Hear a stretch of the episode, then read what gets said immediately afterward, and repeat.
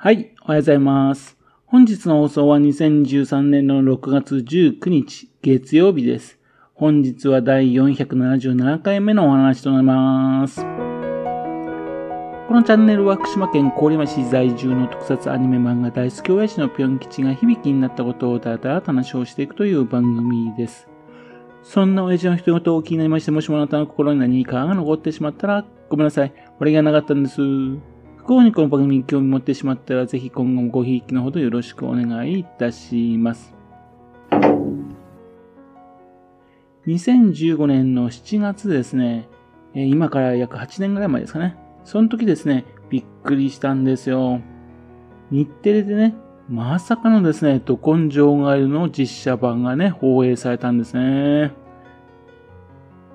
まあ、それ以前にもですね、2004年頃ですね、ソルマックのね、CM ですね、ドコンジョンガイのね、アニメーションが使われましてね、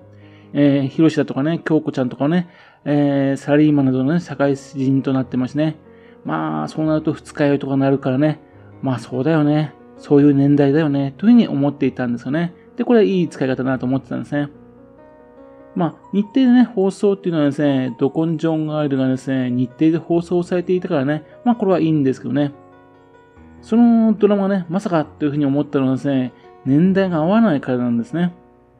そのドラマの中でですね、もう16年前にですね、ぴょん吉はね、平面帰りになって、以来ですね、ヒロシと共にですね、一緒に生活をしていて、そしてヒロシもね、30歳になっていたという設定なんですよ。つまりですね、1999年にですね、平面帰りになったというわけなんですね。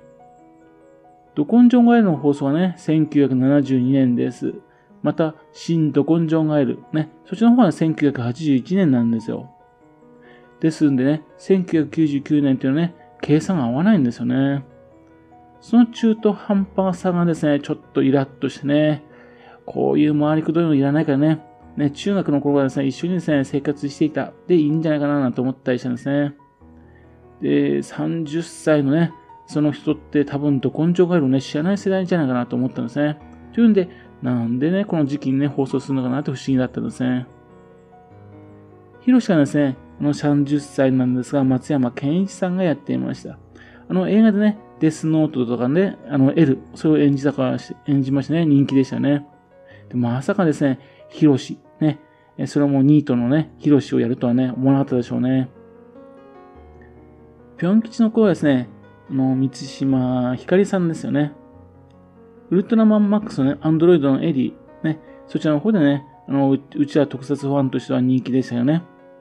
ですも、まさかピョン吉の声やるとね、姿を現さないっていうのももったいなかったんですが、でもすが非常にね、合ってましたね。これ良かったですね。元のね、あの、千々松幸子さんのね、あの雰囲気、それもちゃんとのも乗って持ってるんですよ。でもちゃんと満島さんらしくてね、良かったんですね。で、京子ちゃんがですね、えー、29歳っていうね、元 AKB48 のね、前田敦子さんでしたね。そして、ヒロシの母ちゃんがですね、50歳。で、薬師丸ひろ子さんがやってたんですね。そしてあと、ヒロシのですね、喧嘩友達のゴリライも。これはね、荒井博文さんだったんですね。それあと、ヒロシのね、弟分、ゴロ。えー、いつも学生帽かぶってたキャラクターですが、そうですね、警戒になっていましたね、29歳。勝地涼さんがね、演じてましたね。漫画だったらね、何々でやんすっていうのはいいんですが、実際ドラマであれやられるちょっと違和感がありましたね。笑っちゃいましたね。ですけども、あの、この勝地涼さんですね、このドラマは共演がきっかけとなりましてね、前田敦子さんと結婚されたんですね。ですも2021年にね、離婚されたそうですからね。それからあと、まあ、脇を固めですね、宝寿司のね、梅さん、ね、三石健さんだとかね、あの、教師生活25年のね、町田先生、ね、でんでんさんがね、やってましたね。まあ、脇を固めてましたね。いい味を出してました。そして、よしこ先生ですね。福島市出身の宝ジェンヌ、白羽ゆりさんでしたね。美しいよしこ先生を演じてましたね。残念ながらね、なぜか南先生がいなかったらね、梅さんの出番が必然的に少なくなっちゃいましたね。ストーリーはですね、まあ、母ちゃんの傘にね、ニートになっているヒロシなんですね。一度働いたみたいなんですがね、うまくいかなかったみたいで、それからずっとニートになってるみたいなんですよ。で、そのね、住んでる町にですね、京子ちゃんがね、えっ、ー、と、一度結婚してね、離婚して戻ってくると。ね。っていうのでですね、なんか、ヒロシとかね、あの、ゴリライモとかね、そういう人がね、いろいろとするっていうふうな話です。まあ、16年後っていうね、原作のキャラクターを使った完全にね、アニメと漫画とはね、別の作品ですよね。ゴリライモのね、家業はですね、漫画アニメではね、魚屋さんだったんですね。ところがなぜかパン屋さんになってましてね、そのパン屋のね、あの社長となってるんですね。そして、ヒロシの母ちゃんもね、そこで働いているという設定なんですね。物語はですね、ぴょん吉がね、あの16年前に張り付いてるんですが、そのシャツからですね、少し剥がれかかってきているとっていう状態ですね。で、ぴょん吉のね、こう、死っていうかね、えー、その別れていくっていうイメージですね。それはですね、話が進んでいく形になりましてね、先が気になるっていうのは設定になってましたね。で、今回ですね、なぜですね、このドラマを取り上げたかと言いますね、一部福島県でロケをしたからですよね。覚えてますでしょうか？第2話、7月18日に放送した回です。ヒロシが泥棒、ピョン吉大追跡っていう回なんですね。ヒロシがですね、ゴリライモンね、のパン屋さんやってますんで、その移動パン販売者、それは、それをですね、奪ってね、乗っちゃいましてね。そして、田舎の方に行っちゃってね、えー、それをですね、ぴょん吉と京子ちゃんがね、追いかけていって発見して連れ帰るっていう話なんですね。その田舎っていうのはですね、ドラマの設定上ですね、ヒロシの父親がね、福島県出身となってるんですよ。それでですね、その福島県の方に行ったと。そして、美味しいお米を食べたいっていうんでね、それでお米の世話をね、そのやつを手伝ってたっていうような設定になってるんですね。それで会津若松のね、足の巻駅、その周辺だとかね、会津、会津下郷町、そ、そちらの方に来たんですね。下郷町の方ではですね、あの、阿賀川の橋の上、ね、そちらの方で撮影されたとかしてましたし、ね、もちろんあの、先ほど言いましたように、足の巻駅の周辺で、ね、パンの販売とかそういうのもやってましたよね。また、その足の巻のところの水田のところでね、稲植、そちらの方に手伝っていましたね、ヒロシがね。まあ、この回はですね、ヒロシのね、まあ、ダメっぽさ、いい加減さ、それを出している回だったんですね。当時ですね、風評被害の大きかった福島県、それをね、題材にすることでね、応援するつもりだったんだと、みたいなんですけどね。ちょっと、あの、突然、福島県ができたらね、ちょっと違和感がありましたね。ヒロシのね、弟分の五郎、警察官になってるのはですね、元の漫画であの学生帽をね、いつも被ってるキャラクターだったからですね。っていうんで、学生帽をね、被ってるからっていうんで、まあ警察官だったら警察のね、帽子被ってるから、ただそれだけのためなんでしょうね。